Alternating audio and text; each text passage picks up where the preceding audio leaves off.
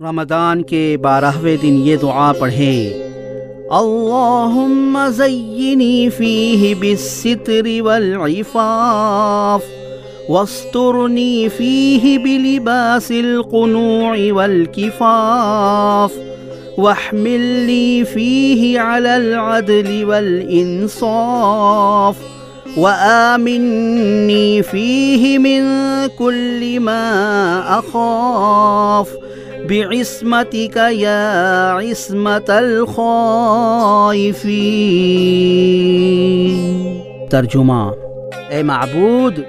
اس ماہ میں مجھے پردے اور پاک دامنی سے زینت دے اور مجھے قناعت اور خودداری کے لباس سے ڈھانپ دے اور مجھے عدل و انصاف پر آمادہ فرما اور مجھے اپنی پناہ کے ساتھ ان چیزوں سے امن دے جن سے ڈرتا ہوں، اے ڈرنے والوں کی پناہ۔